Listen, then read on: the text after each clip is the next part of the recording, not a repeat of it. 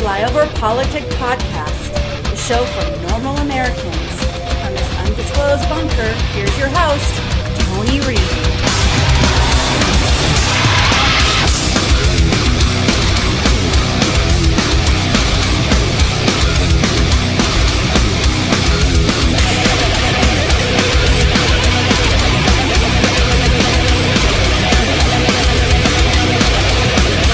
Says that um, this is part of, the, uh, uh, of a pattern. Ahead of the first Trump impeachment, you said the committee had not spoken to a whistleblower. In fact, that turned out not to be true. You know, the Washington Post uh, said so in their, in their fact check.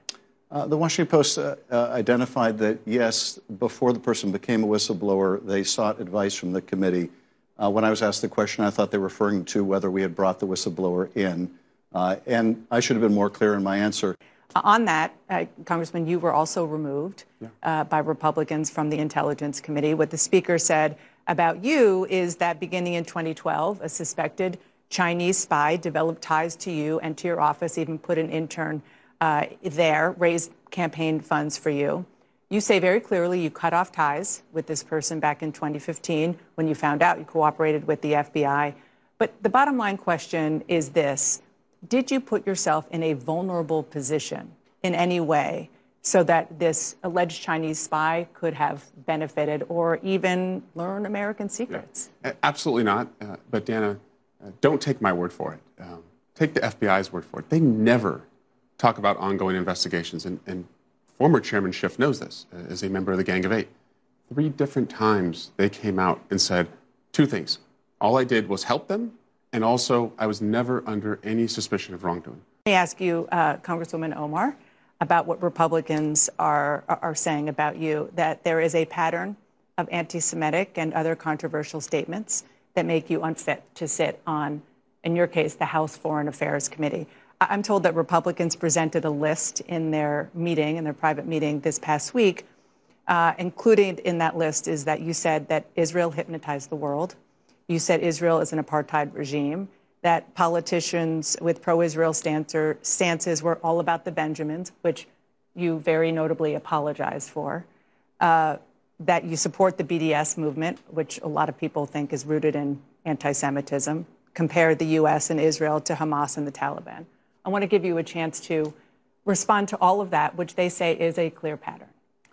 Yeah. Um, I might have uh, used words at the time that I didn't understand were trafficking in uh, anti Semitism. Uh, when that was brought to my attention, I apologized. I owned up to it. That's the kind of person that I am. Uh, and I continue to work with my colleagues. Anytime I see a train door open, I head for it. By the way, I can say it now since I know the uh, there's different leadership. I used to about uh, 15% of the time ride with the engineers, for real.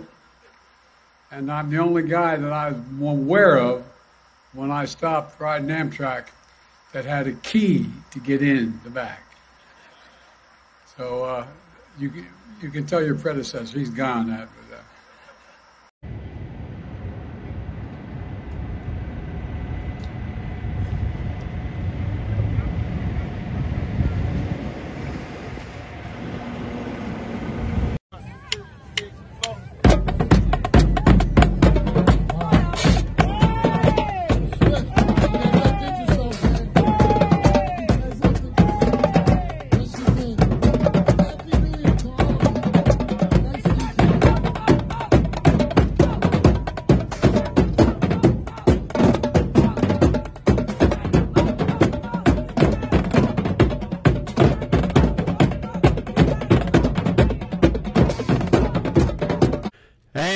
Back to Flyover Politic Podcast. It's the 31st of, 31st, 31st of January, year of our Lord 2023.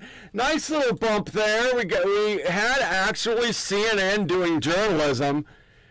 The president bumbling. That's what D.C. looks like two blocks from the Capitol.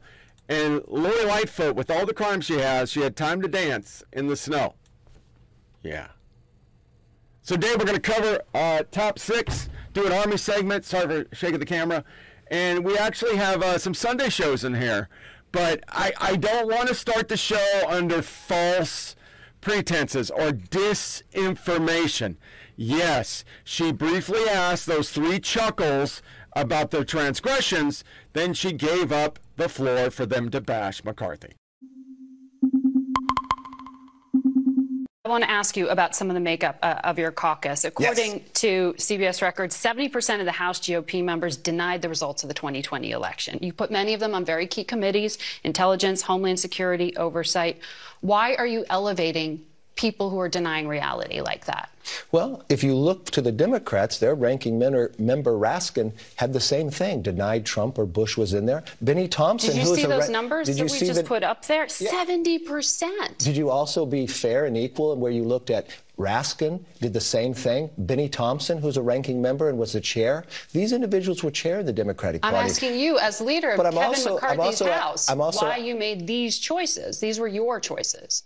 Yeah, they're my choices, but they're the conference choices. But I'm also asking you, when you look to see just Republicans, Democrats have done the same thing. So maybe it's not denying. Maybe it's the only opportunity they have to have a question about what go, went on during the election. So if you want to hold Republicans to that equation, why don't you also hold Democrats? Why don't you hold Jamie Raskin? Why don't you hold Benny Thompson when Democrats had appointed them to be chair? Uh-huh. I never once heard you ask Nancy Pelosi or any Democrat that question when they were in in power in the majority. When they question, you're talking about things going back to 2000, which was a time well, you're when talking about I didn't the, have this show back then, which yeah. is why I'm asking you no, now no, about but they were they leadership. were in, they were in power last Congress. Uh, so why why? But you're talking about questions why, from 2000. But, but you're asking me about questions about that happened to another you Congress. Made. You're you actually about questions for another Congress. So the only thing I'm this simply talking these these are members who just got elected by their constituents, and we. It is classic media. We're going to look like we're, we're not biased, but we are. Uh, Philip Bump decided to go. Of course, it's because she's Muslim. Yeah. Um, and during it, the Car- uh, Chiron, McCarthy removed Schiff and Swalwell from House Committee. Schiff on McCarthy's decision to remove him in Intel. You know, they, they don't change. They never change. They just pretend they're doing it. And to make an, a weekly feature, I like to do. Um, here's the president again. My word is a Biden. I've been, never been more optimistic about America's future than I am today. Really? Because every speech is those evil Republicans. It's a dark day in America, a winter of darkness and death. Ron Klain, who's going out. Public sees Biden cooperating with document investigation. Job approval remains unchanged. Well, well, well. Well, you know, when you, the media does articles like this, I mean, seriously, folks, that's an article. Amtrak Joe hails plan for big East Coast tunnel fix. Amtrak Joe. And then we have nothing but this this weekend from the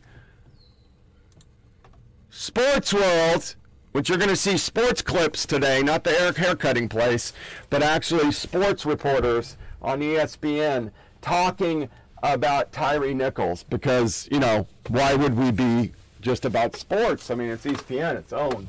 But Michael Beschloss and I don't know if I have this one. Which one did I grab? Um, America's First Lady is Dr. Jill Biden. The whole world was pissed off because Megyn Kelly, announces for the Eagles 49er game, just spotted the First Lady in the box and, of course, called her Dr. Jill Biden. Wonder if she realized that a wannabe she looks like insisting on fake title. Get a real MD or just work on your self esteem. Sonny McFunning face. Reminder that insistence on Dr. Biden is a new rule not enforced even when it comes to other lefty women. And I want to bring to light, because I did forget to grab this. That's Madeleine Albright.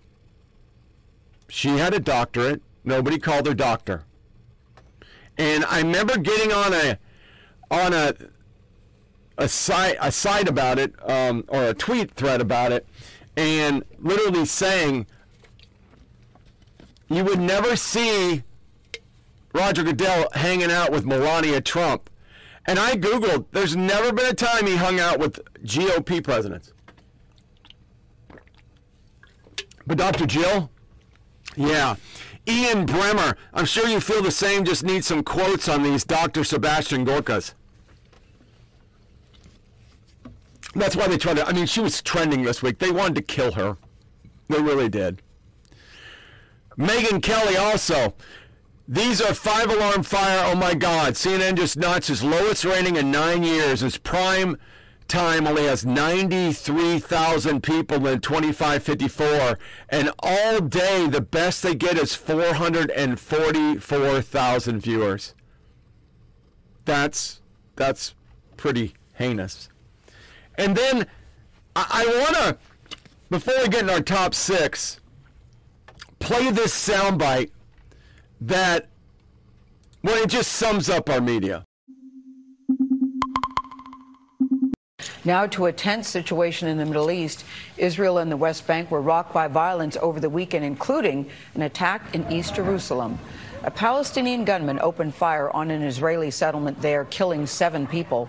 Secretary of State Antony Blinken is in Jerusalem this morning to meet with Israel's new far right government.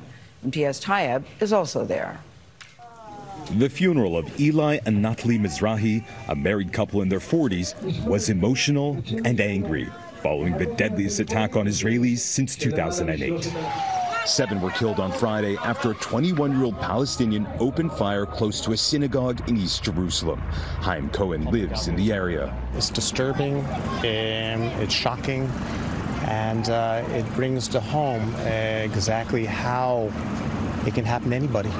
Another shooting on Saturday, this time by a Palestinian boy who was just 13, left two men badly injured. The gun attacks follow a deadly Israeli raid in the occupied West Bank on Thursday that killed nine Palestinians, including 61 year old grandmother Majda Obaid. The Palestinian death toll from confrontations with Israeli forces this month alone now stands at 35. In response to the escalating violence, newly re-elected Prime Minister Benjamin Netanyahu and his cabinet, described as the most extreme far-right government in Israel's history, announced a series of punitive measures targeting Palestinians, including forcing the families of suspected attackers out of their homes and welding the doors shut, as well as potentially stripping them of their citizenship rights a form of collective punishment, says East Jerusalem resident Yusuf Abu Ta'er. No, they're not supposed to. Uh... Understand we've had a bunch of Muslim attacks lately. Oh, there's the Biden picture. Yeah, I forgot to put that up. That, that's you'll you'll never find it. Go Google, see if you can find it. The media downplaying a Palestinian attack, explosion at Pakistani mosque leaves de- uh, dozens dead and more than 150 injured. I'm sorry, a Muslim attack.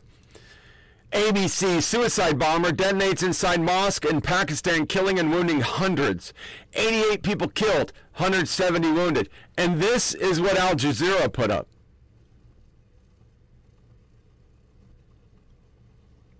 That is for the guy who killed seven Israelis. A get to know segment. Get to know.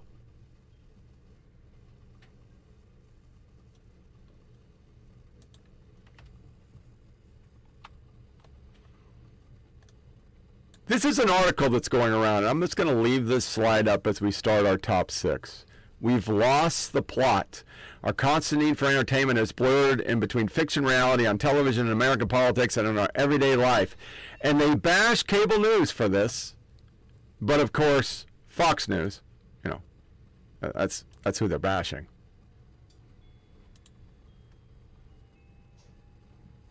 This was on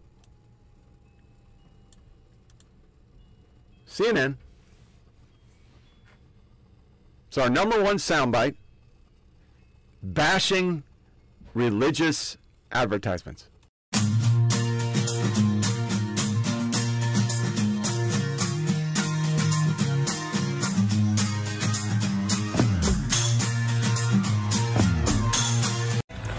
If you're planning to watch the upcoming Super Bowl, you'll likely see a few ads about Jesus. CNN's Tom Foreman looks into who is behind the He Gets Us campaign and why some are calling this a PR stunt for right wing politics.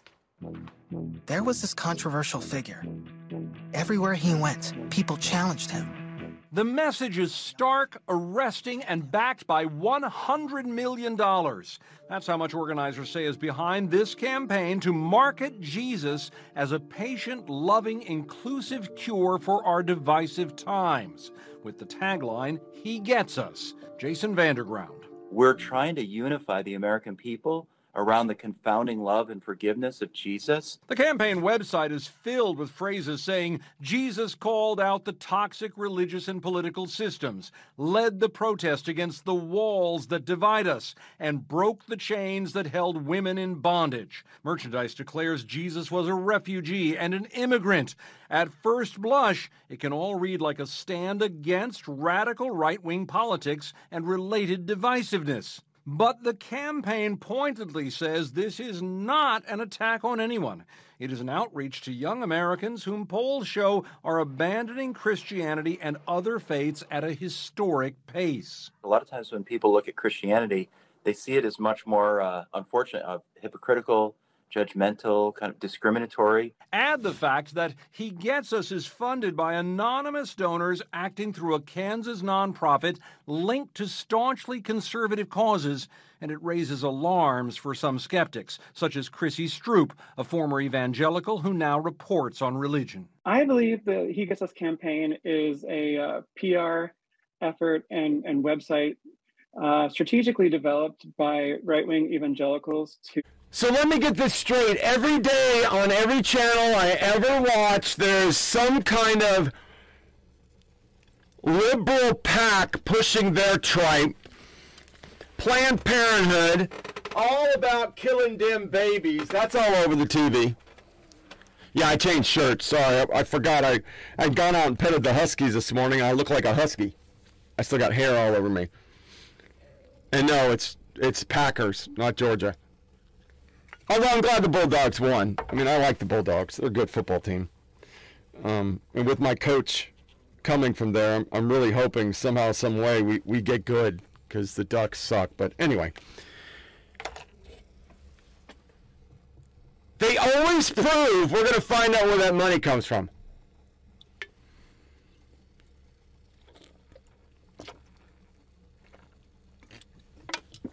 Never mind that we literally have. Don't tell anybody I'm drinking two monsters. Um, people financing riots all over our country. Never mind that. We're not covering that. Why would we cover that? Come on, man. Come on. That's just not good. He gets us a right wing conspiracy on CNN. And then we had our Sunday shows, and me and Gigi watch these, which is really rare that we do. You're going to see a PBS host claim black Memphis cops driven by anti-black racism. I'm putting in this section because it was a Sunday show. ABC panelists equate CRT bans with police brutality against black people because they got to get DeSantis in. It's all about DeSantis. Another PBS anti-gun access leftist uh, lamenting America's gun culture. Todd dismisses FBI targeting of parents, and Jim Jordan just ripped him a new asshole. I, I was very impressed with that. But this is what goes for Sunday morning media. Unpack a little bit. You, you, you talk about the FBI abusing uh, powers when it comes to parents and the school board school board members were getting death threats. These weren't idle things. These weren't par parents just yelling and screaming. These were you actual death threats to elected officials. And the FBI got a tip. How do they not, should they not look into a death threat when an elected official gets a death threat? School board writes a letter on uh, uh, September 29th. Five days later, the Attorney General of the United States issues a memorandum to 101 U.S. attorneys' offices around the country saying, set up this, this line that they can report on. 16 days later, Chuck, the FBI sends out an email to agents all across the country say, put this designation on parents, Reported on the snitch line that the, the Attorney General set up. So all that happens, think about it, September 29th, October 4th, October 20th of 20, that all happens in 22 days. When have you ever you- seen the do you federal know government move that okay, fast? 25 parents, whistleblowers. There were actual death threats. Understand, Congressman, but literally, understand, this is- Chuck, but let me just finish this. 25 parents get reported on that snitch line. They all get investigated. FBI shows up at their door. Guess how many have been charged? How many have been charged? Yeah. Zero. Then the FBI did its Zero. job. Did the FBI not do its job? You don't think- if, if okay, they were so trumping something what- up, wouldn't they be arresting somebody? One of the people I mean, charged- You're, you're trying to create a. You're trying to create a. Uh, you're trying to create a controversy out of the FBI following up a tip. I mean, literally. the- one of the- here's one of the among. This is what Loudoun County, Virginia school board member. If she doesn't quit or resign before the end of the year, we will kill her. But first, we will kill you. These were among the comments. In Dublin, no, Ohio, a school board member. You have become our enemies. You will be removed one way or the other. Shouldn't the FBI investigate these one things? Of the, one, of the, one of the people they went to investigate was a mom, and they said because she's in the group Moms for Liberty and because they have firearms at her house, they go investigate her. You get investigated in America for that? They, they show up at your house? Now, you don't think that has a chilling impact on, on, on other parents? So there's a school board meeting tonight. Mr. Jones is thinking about going and talking at the school board meeting, and then he says, you know what, maybe I won't go, maybe I won't speak up, because I know Mrs. Smith had a visit from the FBI last week. The chilling impact on First Amendment free speech is, the, is what we care about. This committee is about protecting the Constitution, in particular. very intentionally went out and talked to white suburban Trump supporters, and we just read them the language from the George Floyd Justice and Policing Act.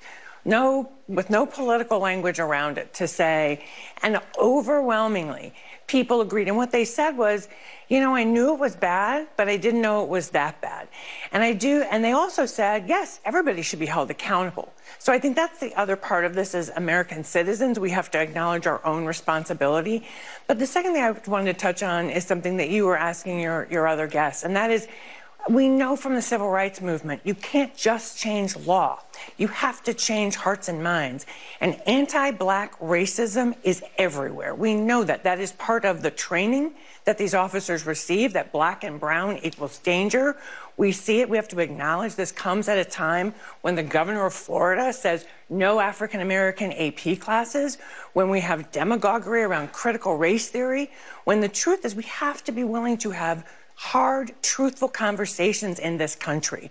And all of us have to be a part of that, or it's not going to change. It's not going to say again I'm, I'm not surprised the officers here were black because when we talk about race and policing we talk about the way black men black women black people are perceived and the way they are perceived by all of us. And so anti-black racism uh, the idea of thinking of black men and women as prone to violence as dangerous as bigger or stronger or, or, or more insidious than they really are is something that can infect all of our minds.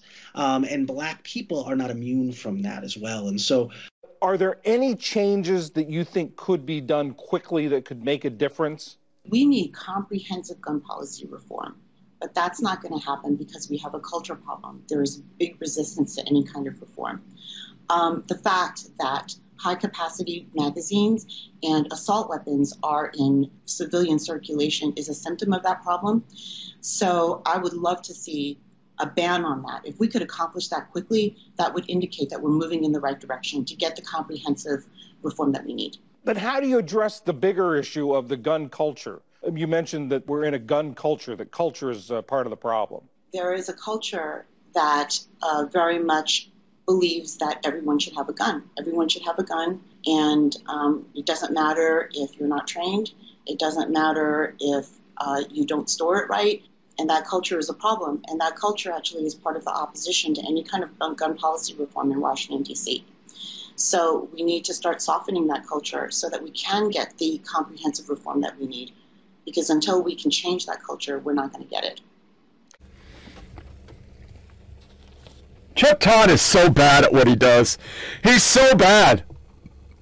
I mean, they're not going to cover this stuff with Twitter. I mean, we can't expect them to. FBI, New York Times, everybody doubling down. They did nothing wrong. The Hamilton, um, 68 stuff is just huge. Uh, Washington Post staff showed a lack of curiosity towards Bob Woodward's warning about the Trump Russia story because there's actually proof now that him, of all people, he said this doesn't look real. But he would still go on TV. And then, of course, you have after this segment with Chuck Todd and Brennan basically telling them that every investigation you're doing it's fake. It's just like Benghazi all over again. It's just like Obama with the IRS. It's like everything. We go back into protection mode. When they investigate, it is righteous, even though it's four years of nothing. But when conservatives do, it is fake. Face the Press, Sunday morning moderators, Margaret Brennan and Chuck Todd show their skills in contentious interviews. Skills. Those skills are just biased. Uh, I'm not talking about. Let me get down to uh, Todd. Meanwhile, Todd did a similar solid job on Sunday's Meet the Press during an interview with Ohio Republican Jordan. Jordan accused the FBI of weaponizing a search of Donald Trump, but Tom came prepared. There were nine months between initial action. Blah, blah, blah, blah, blah. This is some sort of proof that somehow we've weaponized and playing politics. Again, great use of facts. Jordan said they raided Trump's home, and Todd snapped back because Biden didn't defy a subpoena. One more thing. On the topic of Face the Nation, also solid and rare bipartisan conversation with Mark Warner and Marco Rubio. It was so great. And I'm going to follow this from now on. This is a uh, Poynter Institute on Sundays. And as you can expect, they're like, oh, this is just good shit. This is great. And then Brian, who can't get a job anywhere, just can't. Our global players players shrugging off the disinformation crisis. This was in a tweet everywhere this weekend. And I got to tell you, I nuked said tweet a million times. Just nuked it. Because you're full of shit. You're just 100% full of fucking shit. The disinformation that we really need to worry about is liberal disinformation. And you can see that it permeates through everything. Here is Bill Maher downing CRT in Cranston going, oh, it's so important. And be able to get your arms quickly Yeah. when we were being attacked. Exactly. So, But if you but critical race theory can mean it's I mean it's just one of these catch-all terms. If you mean we should honestly teach our past, of course. If you mean more what the uh, 1619 book says, which is that it's just the essence of America and that we are irredeemable, that's just wrong. It's Yeah. not. I mean, Okay. Yeah, right. I, I, I agree with that. But even even teaching our past and being honest and owning up to who we are as a country But and the history of Most schools are doing that. I mean, I'm sure there are ones in Texas that are not. Look, in Florida, they're, they're, they they want to do do away with critical race theory, and a lot of other states. Because some because sometimes it veers off into things that are really not appropriate in schools. So how do you govern If that? you're How do you- telling five-year-olds that you're either an oppressor or someone who uh, was uh, oppressed, you're you're introducing ideas about race that are inappropriate for, for kids that age who can't understand it. Okay, so common sense would Common sense that. is what's lacking in Yeah, this country. You need That's why, but that is why people wind up passing laws about that. And yes, you're right. Very often the laws go too far, but it's not coming out. It's not coming from nothing. It's coming from things that have started in colleges Hmm. and very far left woke thinking that uh, many people feel is not appropriate in schools. I mean, the same thing with with gender stuff. You know, can they just be kids for a minute? Bef- right. Okay. How about climate? Here's Harrison Ford. to people who don't believe in science, or worse than that, pretend they don't believe in science for their own self interest. They know who they are. We know who they are. We are all, rich or poor, powerful or powerless. We will all suffer the effects of climate change and ecosystem destruction, and we are facing what is quickly becoming the greatest moral crisis of our time, that those least responsible will bear the greatest costs.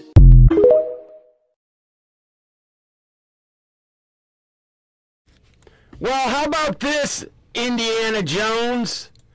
Re-electric car charging costs creep back above the price of fueled gas. People are ballooning. They're putting the cars in the chargers because they can't charge at their fucking house. It's a huge problem. Here's what happens if you shift a Rivian EV into park at high speeds. It blows the fuck up. Travel centers to deploy 1,000 Electrify America DC fast chargers at 200 locations because people can't charge at their house. Here's how we're charging EVs at the level 2 maximum of 19.2 core. That people are working hacks because you can't get the good shit. Uh, EV owners report issues that fries cars when charging at Electrify America. 10 electric cars that'll bankrupt you. Tesla Model S, Jaguar I, Tesla Model X CR, Jaguar I Pace, Chevrolet Bolt, um, Tesla Model S CR 2015, Chevy Bolt CR 1 of 5, Hyundai Ioniq, and it just goes on and on. It, they're all just bankrupting you because you can no longer make it better. President Biden, on my watch, Great American Road Trip is going to be fully electrified, and now through a tax credit, you can get up to 7,500. I destroyed this tweet with the fact that it costs four thousand dollars for a level two charger, and then now people who are being smart are doing studies, and they show that. Sorry, it costs the same as if I had gas now. To our next soundbite. It's going to be race because race and trans is all part of disinformation. Masses of Minneapolis, Minneapolis police swarmed to protest before it could start, and the media was upset about it. Do the math on that. Anybody? This Bree Newsom chick is fucking just going crazy. First thing we need to acknowledge is an indisputable fact that police forces were never formed for the purpose of protecting black communities and keeping us safe. That's number one. So how does it make sense to insist to somehow transform a racist institution, a long history of terrorizing communities, into something that does the opposite? It doesn't. It actually makes no sense at all. Why is the burden of transforming a racial racist institution placed onto the very community that continues to be terrorized by it? Why does most of our local public funding go to the racist institutions that terrorize the community when we need more funding for housing, schools, public parks, transportations, and health service? None of this makes sense except that the goal is to preserve structural racism. Notice you don't see any many politicians loudly railing against defunding police right now because they know we're right. As in all of these, they got what they wanted, but we're not done.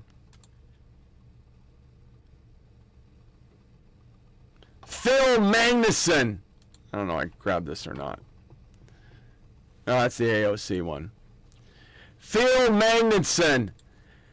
Just watch Hulu's 1619 Project first episode. It leans heavily on the claim that the American Revolution was fought over slavery. Lord Dunmore becomes an emancipator in Nikole Hannah-Jones' account. Not mention he was an enslaver. And it's a long thread. He just destroys it. AOC, the effort to separate the officers who murdered Tyre Nichols from the system of police and to pronounce them as powerful. Police killings are in the U.S. reached a record high in 2022. So did police getting killed. Tyre Nichols should be alive, charged alone on justice. At least 1,176 people were killed by law enforcement last year, a record. Billion in training body cams. This cycle doesn't work. Michael Shellenberger, no, the data show you are dead wrong on this. The rise in police killings in the U.S., along with the rise in homicide, is a direct result of anti police politicians like you who demonize the police, throw them out of their jobs, and push many of the best ones into more affluent other jobs. Reality is, and there's so many facts to destroy this. The Memphis Police Department is short 500 fucking goddamn cops. They made it so you don't even need a college degree That's how the t- police chief got back because she was fired for incompetence. That's how they have a shitty police fo- force. You get hood rats that become cops. And before I play the sound bites, I may be the only Palestinian American in Congress, but I will never stop reminding folks that our country is funding an apartheid regime that is killing Palestinian children and families. We honor the victims of the Jenin massacre by telling the truth about the apartheid government.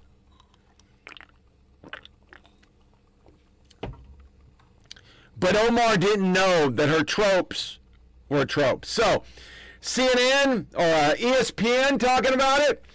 Mehdi Hasan and Joy Reid being a racist. Don Lemon being a racist. Two segments from uh, Hannah Nicole Jones bullshit. And The View. White people need to get beat down. That, that's what I got out of the soundbite.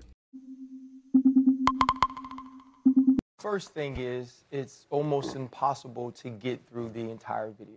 Yeah. If 66 you minutes. In, if you in any way have uh, a heart, A heart, if you have someone you care about, someone you love, you realize how heinous and evil of an act that this was.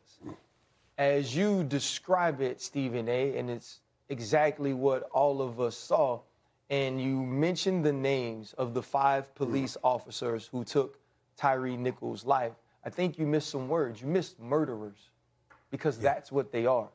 And you Okay. missed cowards. Okay. To I agree. To have someone restrained and continue to beat them to death. I don't think we've quite put that into words, or you can even put into words the amount of hate you have to have, the amount of hurtful, malicious, murderous intent you have to have to beat a human to death. Mm-hmm. To be so premeditated, to be so calculated in your evil that you cover up the body cam, that you scream things that you know aren't true because you're setting up your false reports. You're setting up your op. Let me take you back 20 years when a brash young Ivy League graduate went down to Georgia to teach history at Darlington, one of the state's oldest boarding schools. To say his teaching style was unorthodox would be, well, generous. One former student told the New York Times that he taught a class on the Civil War in such a way that it came off as an attempt to justify slavery. The student said, quote, he was trying to play devil's advocate, that the South had good reason to fight that way, to kill other people over owning people, black people. And who was that brash, young, unorthodox teacher, you ask? Why, the current governor of Florida, Republican Ron DeSantis, of course. Only now he's graduated from whitewashing black history to simply erasing it. DeSantis has blocked a new AP course on African American history from being taught in Florida schools, saying it violates state laws and is, quote, historically inaccurate. Under DeSantis, Florida's gone from don't say gay to don't say black. But Democrats and educators are fighting back. DeSantis is facing a wave of backlash from labor unions, academic associations, and even threats of a lawsuit from civil rights attorney Benjamin Crump. Who would have thought that trying to erase black history would cause Now, if you have a heart, what happened to the 29 year old father, skateboarder, FedEx driver, and amateur photographer should outrage you. It should shock and disgust you, as should the so called brothers who chose to behave like a little blue gang rather than as black men. But it damn sure shouldn't surprise you. What happened to Tyre Nichols was as American as apple pie. 404 years later, the United States is still a land of subjects and citizens. I mean, it's more subtle, of course, but the basic structure is still the same. White Americans, unless you are poor or disabled, enjoy the full benefits of citizenship. You can generally vote without impediment, as long as you're not a woke student who prefers the convenience of a Dropbox. Your family has never faced violent reprisals for trying to go to school or to work. You can live wherever you want without fear of reprisal, rejection, redlining, artificially reduced property values, or your neighbors calling 911 because they don't believe you live there. Historically, America's citizens have felt free to lynch, to riot numerous times from Reconstruction through the 1930s, all the way up to January 6, 2021. They have felt entitled to overthrow the government when they don't like the outcome of an election. As a citizen, the police generally serve and protect you, your property, and your social comfort. Citizens feel free to scream at the police when they're pulled over or even to swing their fists at them. They get fed by the police after they gun down a church full of worshipers. They calmly surrender after committing a massacre. But those in this country who are still treated as subjects, black folks, regardless of wealth or status, brown folks, AAPI Americans, poor white folks, non white immigrants, and others who live at the margins of citizenship, live with the constant risk of housing and job discrimination based on your race, your social status, your hairstyle, or your last name. Higher interest rates and inadequate services in the zip codes you somehow always seem to get routed to. You might face discrimination at the airport and extra surveillance based on the outward manifestation of your religion. And then there is the often rude, dismissive, cruel, and too often brutal and sometimes deadly policing, which again was designed to control you and keep. CBS News contributor Ibram X. Kendi argues that anti black racist ideas produce a total disregard for black life. His new book, How to Be a Young Anti Racist, is meant to empower teen readers to do something about that by helping to create a more equitable world.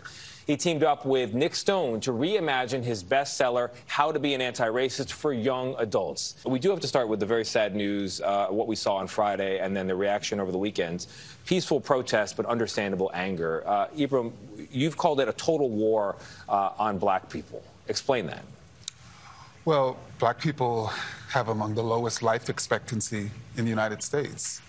And you know what's one of the leading causes of death for young black men? Police violence. I just want, for once, black people to live and racism to die. Most dangerous racist idea is the idea that black people are dangerous. And it's an idea that anyone can internalize, anyone can believe, including black people, including uh, black, black police officers. And so when you, when you tell black officers or any officer that those people are dangerous, go into those communities and keep us safe, these are the things that are going to happen. One of the bedrock principles of being an anti racist is that you are actually color conscious. Talk to those parents who think, well, wait a minute, that's opposite to what I want my kids to see. Well, I mean, if, if your child does not see and understand difference, I mean, in other words, there are different skin colors, and all those skin colors and all those groups are equals uh, then th- it's incredibly important for them to see that. But they also see that certain people have less. So they're trying to figure out why. why is it that black and brown people disproportionately have, have less in this country? And we need to explain to them. Everybody's like, wait, oh, oh we're on TV right now. Good morning. Everybody, good morning, everyone. For the first time in Super Bowl history, two black quarterbacks will lead their teams in the big game. So who's the favorite and who's the underdog? We're going to have much more on the historic matchup. We're going to have that in just a moment. But just in case you were uh, wondering what we were talking about, come on, you know, it's official. The Super Bowl 57 matchup is set. It's Eagles versus Chiefs, Philadelphia versus Kansas City, and Jalen Hurts versus Patrick Mahomes. This is the first time in Super Bowl history there will be two black starting quarterbacks. Is there an entrenched police culture of aggression towards black people? Well, clearly, we could not ignore the ethnicity of the officers that are involved. Uh, that is uh, the uh, pink elephant in the room, and, and people talked about that. And when we want to diversify departments, it's not only African American. We have increased the number of members from the AAPI community, Spanish speaking officers, Muslim officers. The role was to ensure that you diversify departments so the officers are coming from the communities that they represented and that grew up in those communities. Those officers, I believe, betrayed that when all of us attempted to diversify departments, but we. And the attack on the democratic process only escalated in the wake of the 2020 election. We are witnessing an attempt at the greatest contraction of voting rights since the end of Reconstruction and the beginning of Jim Crow. Since 2021, lawmakers have passed at least 42 restrictive voting laws in 21 states. And in Georgia, one of the most heavily black states in the nation, Republicans passed the Election Integrity Act that created a long list of voting restrictions. After a pandemic era election saw the use of mail in ballots in record numbers, the law shrunk the number of ballot drop boxes and added ID requirements for absentee voting. Data show black Americans on average wait longer than white voters to cast their ballot. And yet the law criminalizes passing out food and water to those standing in line to vote. And finally, the law allows anyone to legally challenge the right of their fellow citizens to cast a ballot and created a new hotline to accept anonymous tips to report voter fraud. We have made tremendous progress toward realizing our democratic ideals, and yet the ongoing fights over voting and elections show that a significant portion of our country still does not believe in democracy if democracy requires sharing power with multiracial citizens in our multiracial nation. I think a lot about what it will take for a true democracy to take shape in this country, and I worry about how the nation will respond to what is clearly a democratic crisis.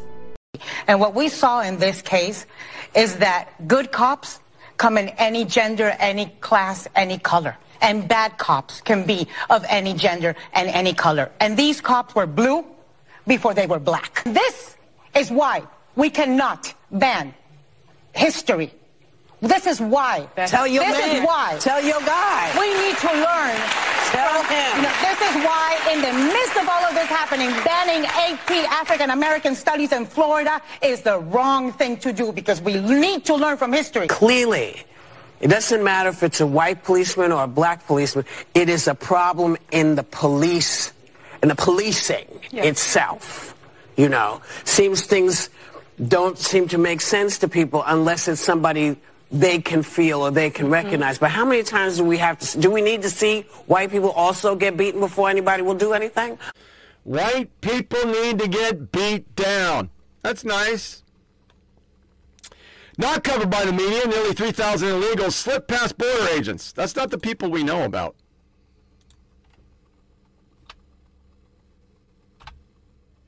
Jane's Revenge. Here's how the article in Rolling Stone says Jane's Revenge Biden's Justice Department uses abortion access law to indict pro choice vandals. After months of right wing boogeyman, two activists are hit with federal charges. Boogeyman. Hmm. Yeah.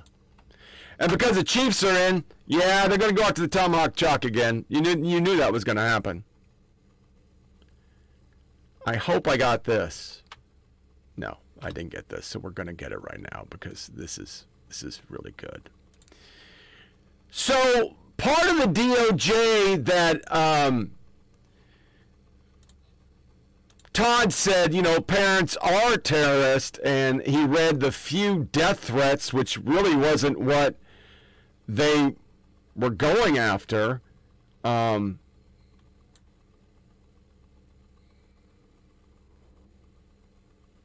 Nah, hold on a second. I'm fucking up by the numbers. Where are we at?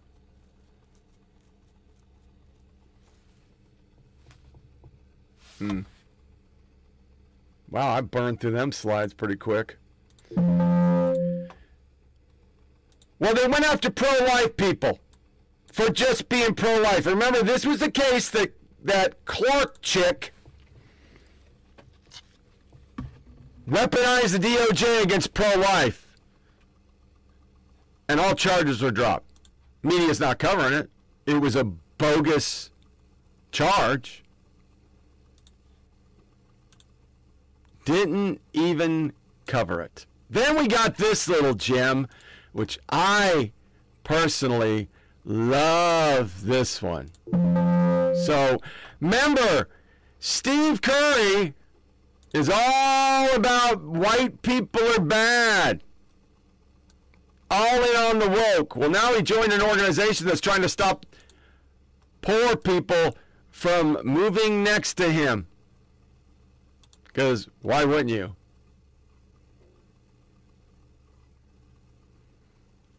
Last article before we move on to trans. When the officers are black, Tyre Nichols' death raises tough questions about race in policing, and that is from the USA Today. Yeah, that's nice. That, that's that that's really nice. That's good shit. Um, okay, so uh, we're gonna go into trans really quick. our first soundbite. Uh, the three soundbites could be the usual stuff where they're trying to teach an old man how to be fucking non-binary. Um, a liberal freaking out, but my favorite is um, the freak show of a drag queen dancing, and then to top it, make it worse, Finland introduces us to their first transfer skater who doesn't even make it 30 seconds on skates. Sain ajatuksen lähteä toteuttamaan lapsuuden haaveita ja alkaa luistella naismoodissa, vaikka syntyperäisin olenkin mies. Ja tuota, sieltä on niin kuin yhdeksän vuotta aikaa, eli siihen yhdeksään vuoteen sisältyy aika paljon. Eli kun lähdetään ihan nollasta, niin ihan jo sitä, että pysyy pystyssä kahdella jalalla, pysyy pystyssä yhdellä jalalla ja sen jälkeen rupeaa niin kuin uskaltamaan tehdä jotakin siellä jäällä. Ja sitten alkaa pikkuhiljaa kisaamaan ja esiintymään. Now I'm gonna do a quick little cheers that I normally do. I mean, I know there's little babies here, but close your ears. This is just a tradition that all shows normally do. So raise your glasses. Cheers to you. Cheers to me. Cheers to the ones that lick us where we pee. Yeah.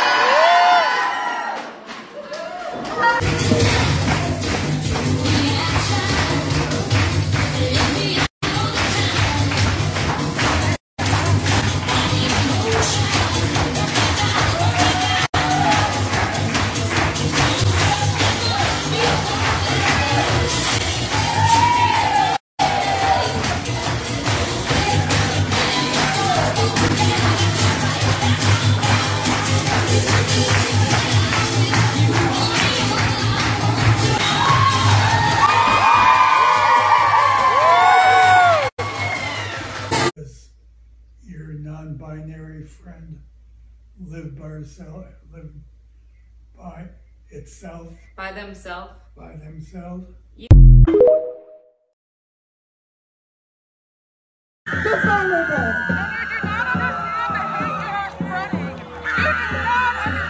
If you don't play into the trans agenda, you're cast out as a bully and a Yes, I can. Um it's a long story though. So I came about like wanting to use neopronouns when I was with um one of my exes. We don't talk about them. Anyways, not, but um they used like cat neopronouns and I was like, "Oh, those are so cute." Like I I kind of want like cool pronouns, like something that fits me cuz like cat pronouns very much suited them. But I was like, I want something that fits me specifically. And so I started looking and I was like, okay, well, what about like my special interests? Like I can use something of that nature, something that like something that relates to me. I'm autistic and one of my biggest special interests is space. And I wanted to use Star and Star Self, but then I was like, mm, two of my friends call me Star Child, and if I started using Star and Star Self, they would start using it while calling me Star Child, so that just seems a little bit redundant. And then I was like, the moon! Moon and Moon Self. I also use Glitch and Glitch Self, um, but that's just because I'm completely and utterly obsessed with Glitchcore. A lot of people don't understand why I use neopronouns. I just think they're cool. They make me feel good, I guess. I don't know, I just like them. I lessened it this week. I realize it's cruel and unusual punishment to keep making you guys watch all these fucking freak shows. So we have this little nugget that the honor code for plagiarism hurts students because they can't cheat. And because of what's going on with NHL, the Rangers just said fuck it. And of course, the left was angry. We then get into all these nice little nuggets of wokeism. The city of Hollywood, Florida, together with Broward County, were listed as sponsors for a Pride Festival, which featured, featured a kids area including drag queens, drag queen story time, and banned books. We're paying for it.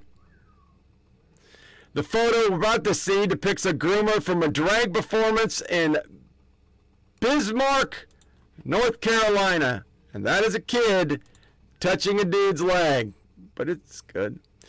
Elementary school and HCPSS advertises new books for library. The book Jacob's New Dress is about a little boy who cross dresses. That's good. That, that's that's really really good. I'm glad we're doing that. Yeah, one of my local private schools doesn't look like an improvement. Hey, he, she, it. It's every fucking where. And then two nice sound bites. One is what leftism does to somebody on TikTok. And this weird lady called Anja Balsamano, walking the busy street of a red state as a liberal. Women is empowering and liberating. Conservatives can't stop staring at me. Um, she likes herself. Dolce, why don't you introduce yourself to the class? Okay? Hi, my name's Dolce with two eyes. I feel anxious when I'm high.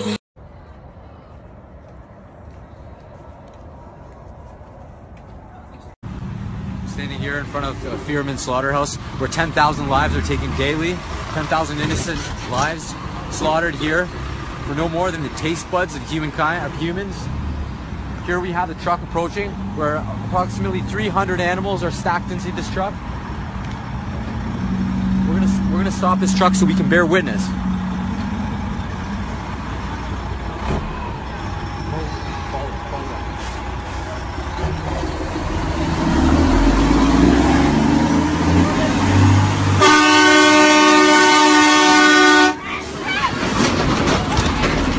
Oh my god!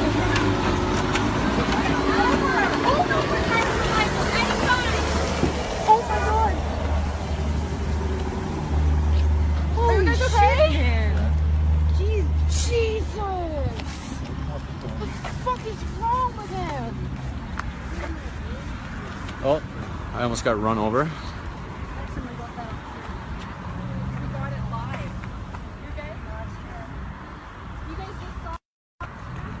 Fucking lunatic. To stop?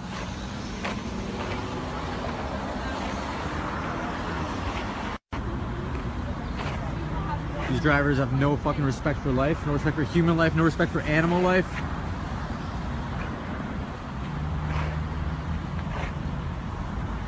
Psychopath. Yeah, yeah, no, they're not looking at you. Um, you're just another person. It's the South. We don't really care. Google exec fired after female boss groped him at a drunken bash, suit says, and that just doesn't surprise me. Neither does this tidbit. Children Hospital advised school district not to require disclosure to parents of chest binding. And this was uh, Missouri School District, the St. Louis Children Hospital. Yeah, that's that's really nice. Um, I don't think I played the video, did I? Oh, I did. I just played it. The vegans, vegan activists ty- trying to stop a truck, and I, I guess I fucked that up. I wasn't supposed to play it last. And then, last but not least, an elementary school. It doesn't say where it is, but that's all sorts of wrong. Uh, why do we have a pride flag out the front of an elementary school? Anybody? Uh, I just, I, I, it hurts my pancreas. So we're going to go into the media misinformation, and then we're going to swing through an army, a military corner. Uh, Eamon mocks Lindsey Graham because he's ponying up to Trump. Everybody's doing that for Biden. You don't say the same thing, dickhead. Nobody wants Biden, but they're not going to say they're not going to want it. Intel Committee, Dem tells MSNBC removal of Schiff and Swalwell makes us less safe. How? Um, s- papaya chick talking about Republicans spend all the money. Um, yeah. No, that's not the case, actually. So there they are, the last of our top six, and we'll go straight into Military Corner. Donald Trump kicked off his first official campaign stop for his 2024 uh, run yesterday in South Carolina. And while his speech offered nothing new beyond his usual culture war grievances, one guest speaker managed to outdo Trump with his theatrics. That would be full time Senator and part time Trump whisperer Lindsey Graham, who gave what could only be described as a glowing speech. Watch. How many times have you heard we like Trump uh, policies, but we want somebody new? There are no Trump policies without Donald Trump. You can talk about his policies, but you could not do what he did. Oh, man. I don't know if it's just me, but does Graham look like he's being held hostage there? I mean, should we say, like, hey, Lindsey, blink twice if you need help? Let me ask you about uh, Speaker McCarthy, who has certainly carried through on his uh, threats to block Adam Schiff as well as Eric Swalwell from the House Intelligence Committee, which you serve on. Uh, you've been a firsthand witness to their efforts, to their capabilities. How do you see this? And what are your colleagues on the committee saying? Are any Republicans quietly whispering opposition to that move? Well, um, I don't know about that, but um, but I do want to say one thing, which is we've had a number of Republicans announce that they will not vote to remove Ilhan Omar from Right. their committee. When I last checked, it was three of them. Now, that's not exactly a tidal wave of opposition. Um, your reaction to some of the Republican demands to raising the debt limit. Does it make any sense to tie raising the debt ceiling, raising the debt limit to uh, FY25's budget? No, it absolutely doesn't. And by the way, it's great to see you in studio. Um, look, here's the thing this is hypocrisy, pure and simple, from the Republicans. Republicans, whenever they are in control, have continued to increase the deficit.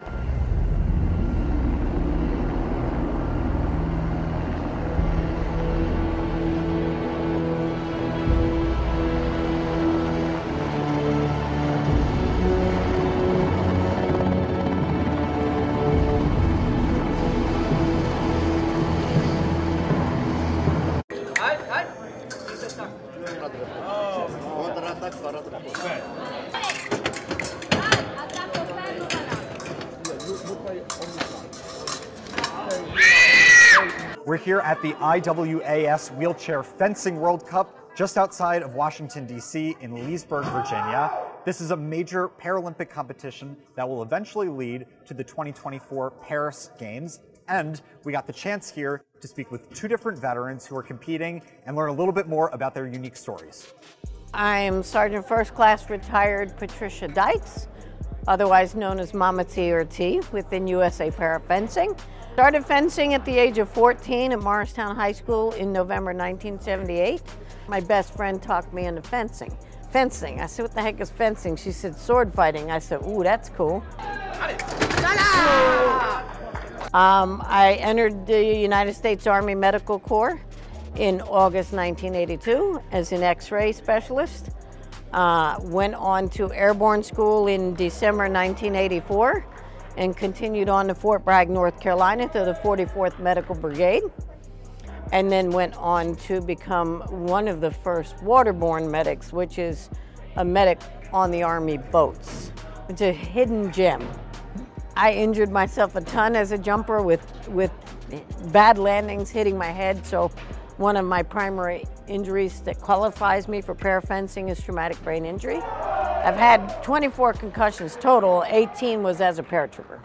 So, you know, you just drive on. You go, okay, I, I mean, I will be in the midst of a bout and completely forget where I am, what I'm doing, unfortunately. And yes, I get hit, and I just have to shake it off and go, oh, okay. I, I'm so passionate about getting more veterans into this sport. At present, we have three, but we've had eight or nine veterans come in and out of the sport. So three of us at present, plus one of our, our referees.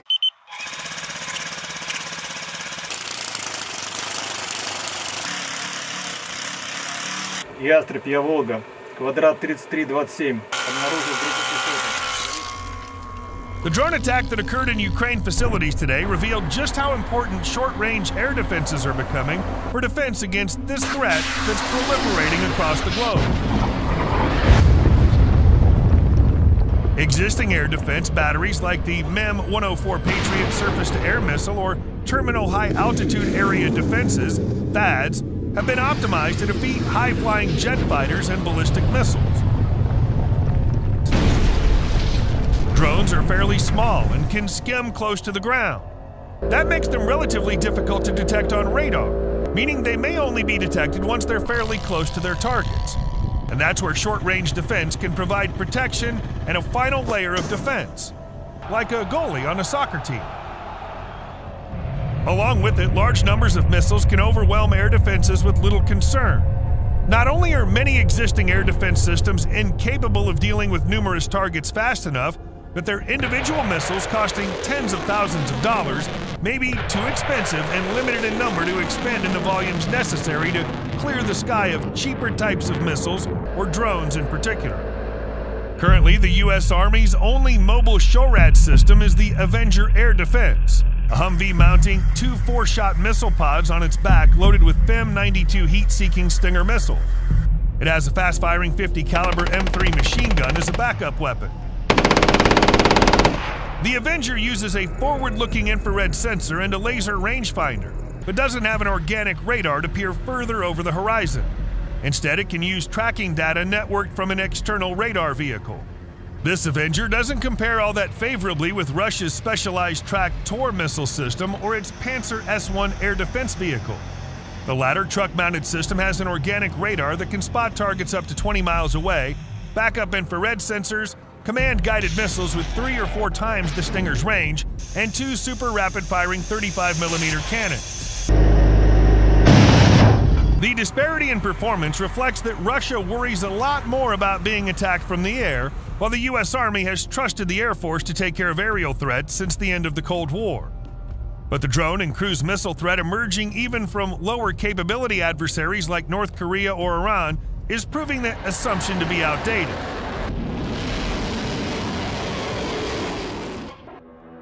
Stryker based M. SHORAD. In February 2018, the Army announced that Stryker vehicles would be modified with sensors and weapons to fulfill an interim maneuver short range air defense M. SHORAD requirement. This is in response to a capability gap identified in Europe against Russian unmanned aerial vehicles, UAVs. With the previous focus on fighting in the Middle East, the U.S. Army had neglected SHORAD capabilities. I can't see anything. In future conflicts, it's feared that they would not be able to rely on air dominance to counter enemy aircraft. In addition to deploying Avengers and fielding man portable Stinger missiles, Strykers are to be upgraded to buy time to build a lasting mobile air defense solution. Because the unarmored Humvee based Avenger lacks survivability and range to keep up with maneuver forces and hold off enemy aircraft in contested territory, four battalions totaling 144 Stryker SHORADs are planned with the first battery of 12 systems fielded by 2020. The Stryker platform was chosen because it has better protection and, in regards to size, weight, and power considerations, especially for the possibility of integrating a directed energy weapon in the future. The 5th Battalion, 4th Air Defense Artillery Regiment, a subordinate unit under the 10th Army Air and Missile Defense Command, is the first battalion in the Army to test, receive, and field the M SHORAD system. This is truly a testament to our Army's commitment to increase air and missile defense capability and capacity to the Joint Force, and especially here in Europe, said Brigadier General Gregory J. Brady, commander of the 10th Army Air and Missile Defense Command. Just under three years ago, the 5th Battalion, 4th Air Defense Artillery Regiment was the Army's first SHORAD battalion activated in almost 13 years. And now they're proud again to be the first to lead the Army's air and missile defense modernization initiatives with M. SHORAD. The 10th Army Air and Missile Defense Command is proud to be a part of this team effort and remains engaged, postured, and ready to assure, deter, and defend the maneuver force in an increasingly complex integrated air and missile defense environment, shoulder to shoulder with our NATO allies. The addition of the Stryker M SHORAD system will provide better protection of maneuver forces at increased ranges and with improved mobility, allowing stronger defense of U.S. forces, allies, and partners against adversary air threats.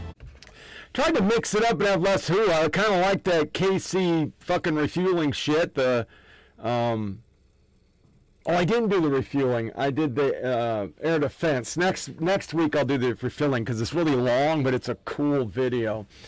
So Camp Pendleton gets rammed. Been seeing a lot of this stuff lately. It's not very good. This is very bad. There's been a rash of suicides while they're in shipyards, and a lot of this. He was vaxxed, by the way.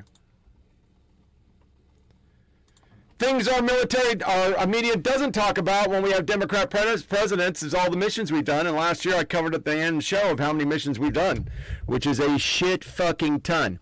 This is one that's going to surprise you out there. I'm for this. If you li- listen to the history of women aviation in the Navy, they were haulers and they flew a lot of missions and combat missions, but they never got credit for it. And then the shocker of shockers, which is not a shocker, we're buying tungsten M1s, which are different, but we're spending, we're sending brand new tanks to them. Slovakia is going to give them T-72s or MiG-29s. Poland sending them tanks. A Russian company has offered to destroy anybody who destroys it gets money. Um, an interesting one, and I don't know if I grabbed the slide for this because I do this so fast. No, I didn't. Um, no. Um, we're helping them with their howitzers over phones. there was once M1 diesels because they wanted to just keep writing about stuff. And then a Air Force general talked about shooting in the head and a lot of articles about us fighting with China and we get our asses kicked just trying to defend Taiwan.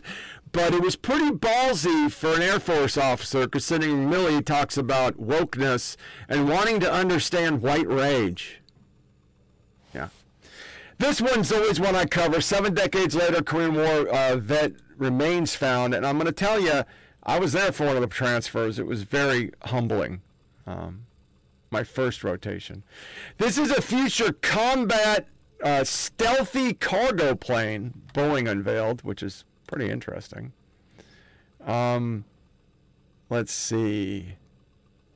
U.S. Army orders $656 million worth of UH-60Ms because they need them while we're fucking around stopping the V-280.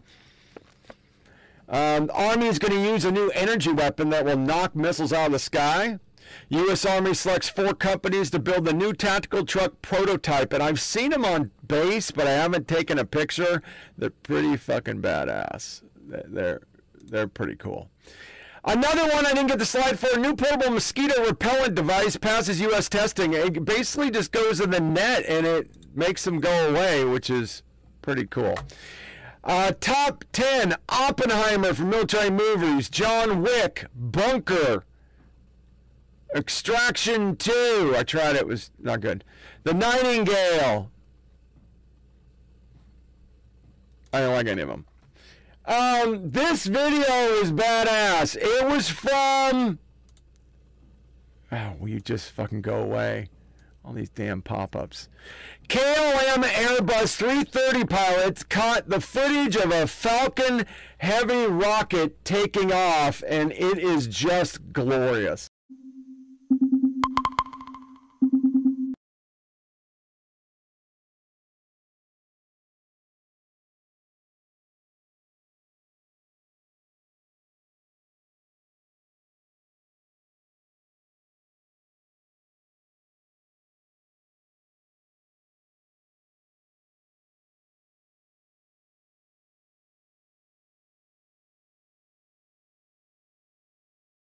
That is so sexy. And so is this. This is the new Chevelle SS. I Super Sport. I I have to. I I have to. NASA record-breaking Lucy spacecraft as a new asteroid target. I think they're going after C22 or C2023. Um, 10 dazzling sights. The 20, 2022 E3, which I can't see it again tonight. Mars, Venus, Jupiter conjunction. We'll see all three in the sky, and that is in March. April, the Lyrid meteor shower. April 15th, 27th, the Eta Aquarid meteors. July 14th to September 1st, Perseid meteor shower. August 31st, a super blue moon. September 26th to November 22nd, or- Orionids. And that's a big ass fucking asteroid. Uh, October 14th, the annular solar co- eclipse. Where is it going to be? It's going to be in Oregon. Huh. Uh, par- partial lunar eclipse for most of the East Coast. A Geminid meteor shower in November to December. I'm going to keep this in my geek section because I'm a geek on that kind of stuff. And I will bring it up from time to time to remind us of the skies. And then for some reason, Google has been feeding me a shitload of top cities, top this, top that. And you get the top five. No.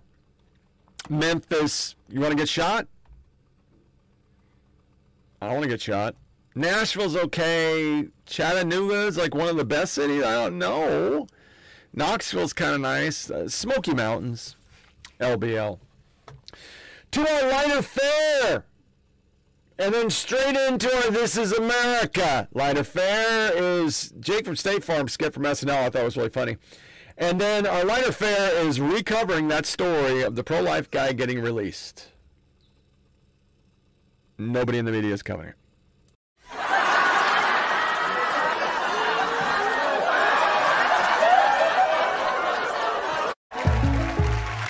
As a homeowner, you never know what's going to go wrong. I wanted to give them a bath. Luckily, State Farm has you covered no matter what the issue.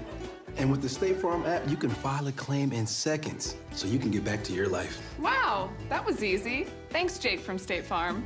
Like a good neighbor, State Farm is there. Guess I won't be late for work after all. One more thing is this dryer safe? Bye, hon. Have a great day. Hey, do you want a cup of coffee? I'd love one. No matter what your insurance needs, State Farm has a policy for you. Hello? Oh, Jake from State Farm. You're still here. Well, unlike other insurance companies, State Farm's here for you 24 7. Right. Uh, so what's the plan for dinner? Oh, uh, Jake and the kids and I went out for pizza, but there should be stuff in the fridge to make a sandwich. Boom, boom, boom. Text me when you get home. In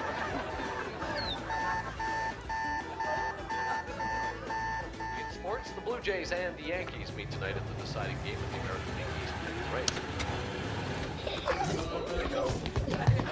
Whoa, look who's up, sleepyhead. Think fast. Hey, where the hell were you? Jake thought it'd be nice to take the kids to church. To church? Yes, to church. And I happen to agree. Now, excuse me. See, you're getting it. You're a natural. Give me some. Like a good neighbor, State Farm is there. Woo, some heat. State Farm is there. He paid the insurance claim. State Farm is there. State Farm is there. Looking for better rates? Jesus. You know you won't find them. State Farm's rate match, even if you do find cheaper coverage, we'll just match it.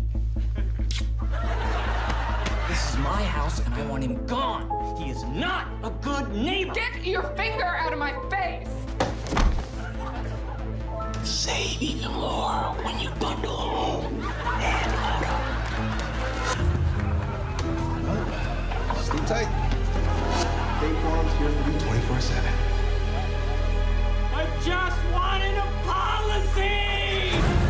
Like a good neighbor, State Farm is there. And here and in my bed with my wife. He took everything. Everything! Step away from the edge. You don't have to do this, buddy. Limu and I can help. This is America. Don't catch you slipping now. Don't catch you slipping now. Look what I'm whipping now. This is America. Don't catch you slipping now. Don't catch you slipping now. Look what I'm whipping now. And this is America. In- Time breaking moments ago, a verdict in the trial of an anti abortion activist facing more than a decade in prison after a confrontation outside a clinic. Mark Meredith is live in Washington with more on the breaking details. Mark. Trace, good afternoon to you. Well, moments ago, we heard from the legal team representing Mark who, as you mentioned, is the pro life activist who was facing federal charges of violating something known as the Federal FACE Act, or the Freedom of Access to Clinic Entrances. This is video from last week as he was arriving at a Philadelphia courthouse at the start of his trial. And as we talked about moments ago, his legal team told Fox News that they were thrilled with the outcome upon learning that he had been acquitted of both charges. He was potentially facing up to 11 years behind bars. Again, this is video of him walking into court last week with his wife at the start of a trial. This all stems from an incident that dated back to October of 2021 in which Houck was accused of physically assaulting a abortion clinic volunteer escort in Philadelphia. The feds have basically claimed that uh, Houck was preventing people from getting into these clinics and obviously that they felt it was a violation of uh, federal law in the FACE Act, which I was talking about. Something we've heard a lot about the Justice Department from in the last couple of weeks. To our news section. Uh, I, I'll try to be pretentious. I just thought what a neat idea to talk about a few things while I'm walking. This is my top 10 for having a successful marriage. It's about 13 minutes long. And uh, I hope you get something out of it. I'm not an expert. I'm not Dr. Ruth. I'm just some guy. But if I've done one thing right, is marriage.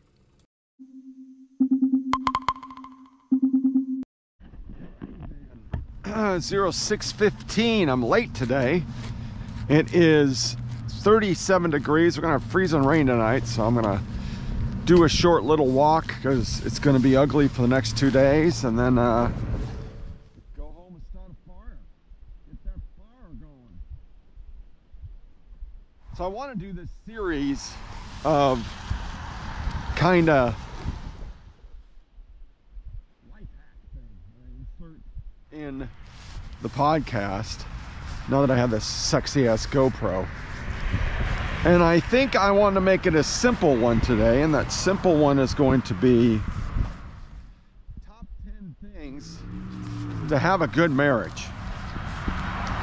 And this will be very short because it's going in the show, but a different way to, I don't know, it's a joke. My wife came up with it. Um, it was you should do like a boring walk subject like you used to with the kids. And I thought that was kind of mean, but yes. So, okay, so the things that I think, and once again, I've been married 36 years. Uh, I wasn't the, you know, I, I fucked up, made a big bunch of mistakes. I don't think I, I don't think any, there is any perfect marriage. and there's no perfect couple. That's probably something I should have put on the list, but I didn't. Because I think that's something we all do. Like, oh, their marriage is so good, or specifically women. Their marriage is so good. What's wrong with our marriage? And you try to compare yourself, but there's no perfect. Everybody's perfect when you're at a party or you're somewhere. But when you're one on one, the truth comes out, and invariably that truth is um,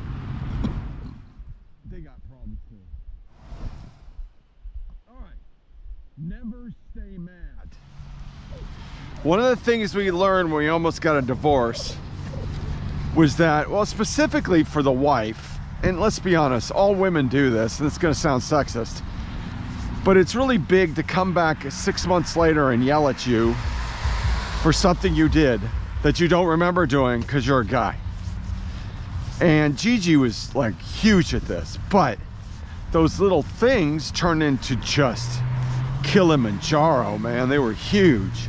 And they were the reasons we couldn't get along because it was such a wound for her, but she never talked about it. So we went to the Never Be Mad every night, even if you can't come to an agreement on something.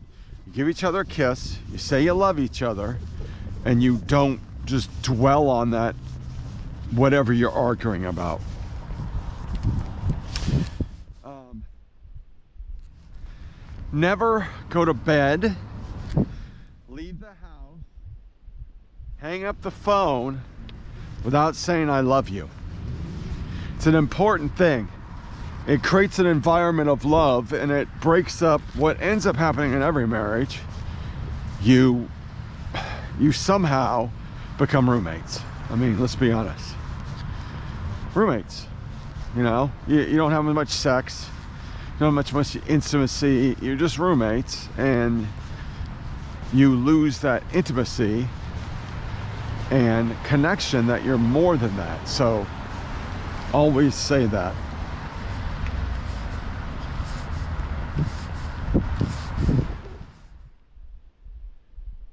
One of the big ones on the list, and for the record, I made this with the wife too.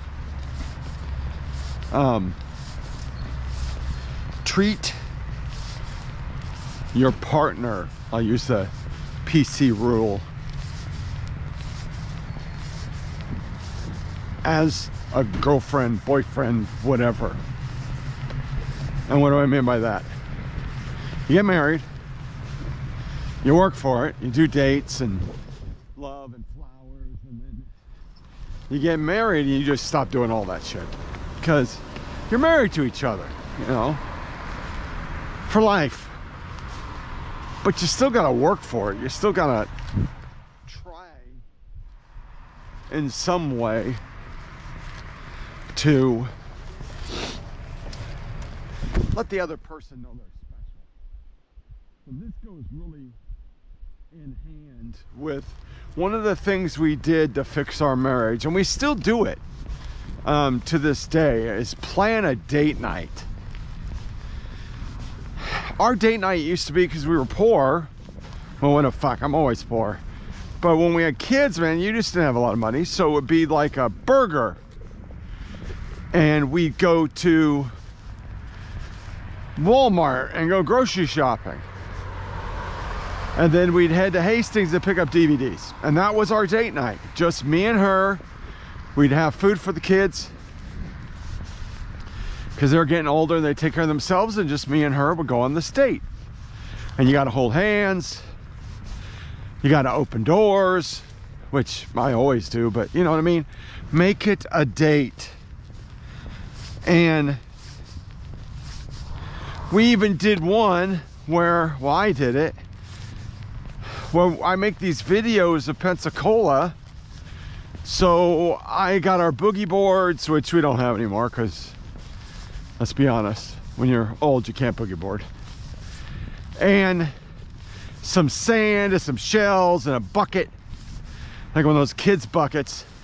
And I put it on the table and I put the video in on our TV. When she got home, there was an outfit for her to put on. I was in my tank top and a pair of shorts and I turned the heat up in the house. And it was during the winter and we had beach night. We had dinner. I'd gone and picked up her favorite uh, salad and sandwich combo. I guess we both ate it.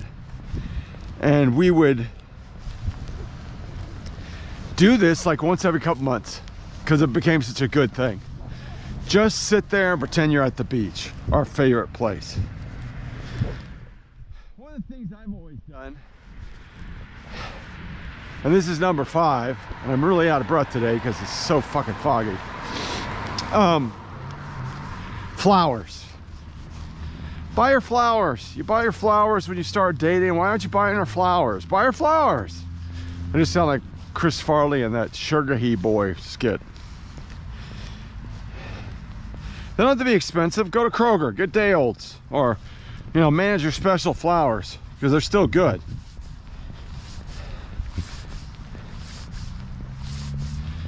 Two go together. Never take the person for granted and never say words you're going to regret. And I think we've all done it in a marriage. We've just gotten angry and at some point you want to one up in arguments and you want to win the argument or you, you lose it it's your loved one it specifically with one of the subjects we'll do on this series about fucking the internet we all turn into assholes and trolls and say horrible things to people so eventually it happens you you're you forget who you're talking to you think you're on Facebook and you start treating people like shit. And that ain't cool. So don't. Always say you're sorry. That took a long time for Gigi. It took a long time. she was not down with the sorry. Um, he, she wasn't big on it. She didn't say it a lot. I never really got him. I got a version of sorry, but it wasn't the words. It would be like, well, you might have been right. Oh, initially it was, we're not going to argue anymore. We're not going to argue anymore. Which is her way of losing an argument. When she knew she was wrong, but she wouldn't admit she was wrong. So that's, let me get past this road and I'll do the last two bullet comments.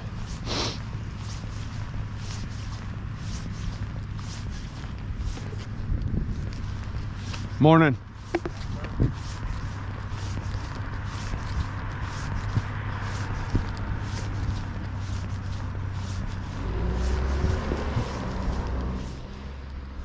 One every night for 30 fucking minutes.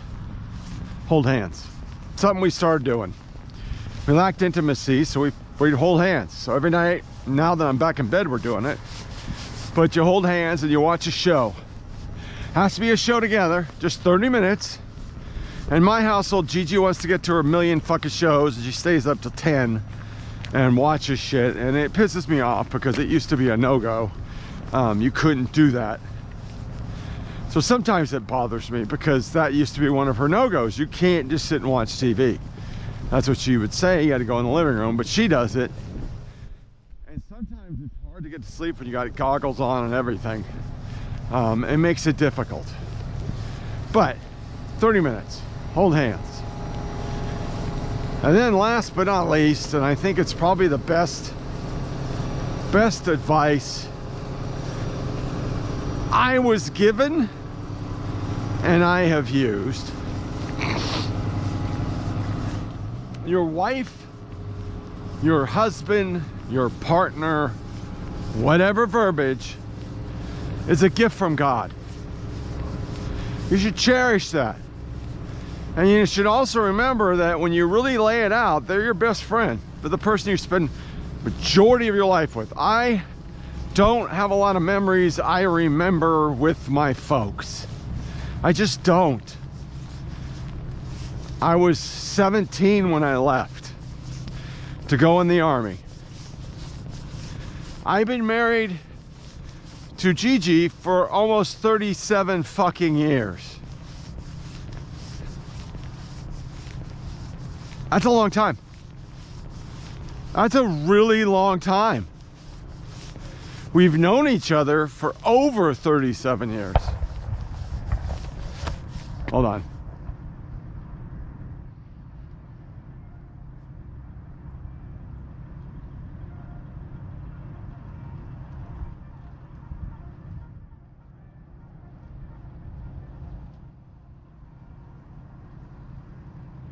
Well, that's cool. Anyway, um, I've known her, known her longer than pretty much anybody but Todd Lords. But when you really lay it out, I know her way more than Todd Lords because Todd Lords and me talk to each other once a month, maybe over 37, 8, 9 years, something like that. We met as sophomores. They're your best friend. You should cherish them. You shouldn't talk down to them. You shouldn't treat them like shit. Because when it really comes down to it, the whole world is going to fall away. All your friends aren't going to be there. I had all sorts of army buddies. Not a motherfucker talked to me. Nobody talks to me. I had work buddies. Nobody talks to me. They don't fucking call. They don't give a fuck. She's there. And someday she'll be the only person there when I can't make it to the bathroom on time and I shit in diapers. Which, let's be honest, this last year, I was close.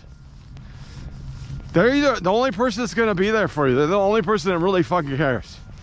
Your family will all die off, except for your siblings, and I'm lucky I have siblings that I keep in touch with.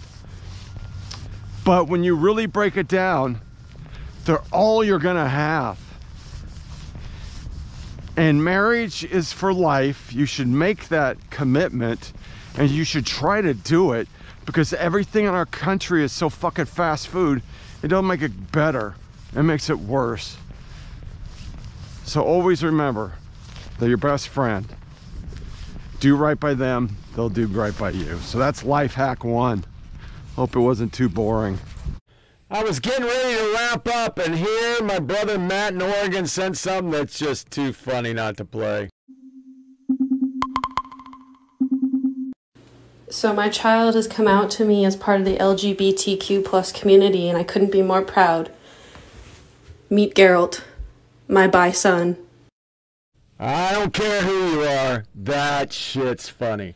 So that wraps up another episode of Flyover Politik Podcast. Share with family friends. Go to SoundCloud Flyover Politik with a K, Rumble 482467, and tell me to go fuck myself a FOP podcast at gmail.com.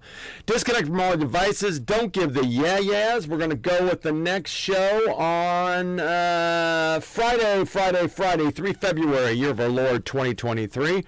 Until then, not going to do a closing speech. Don't need to do one. You get the picture. We're fucking soup bones. Stay safe. You're where I am. Got ice. Gonna have some more ice tonight. Not good. I'm gonna depart now. Go get my drugs from the pharmacy.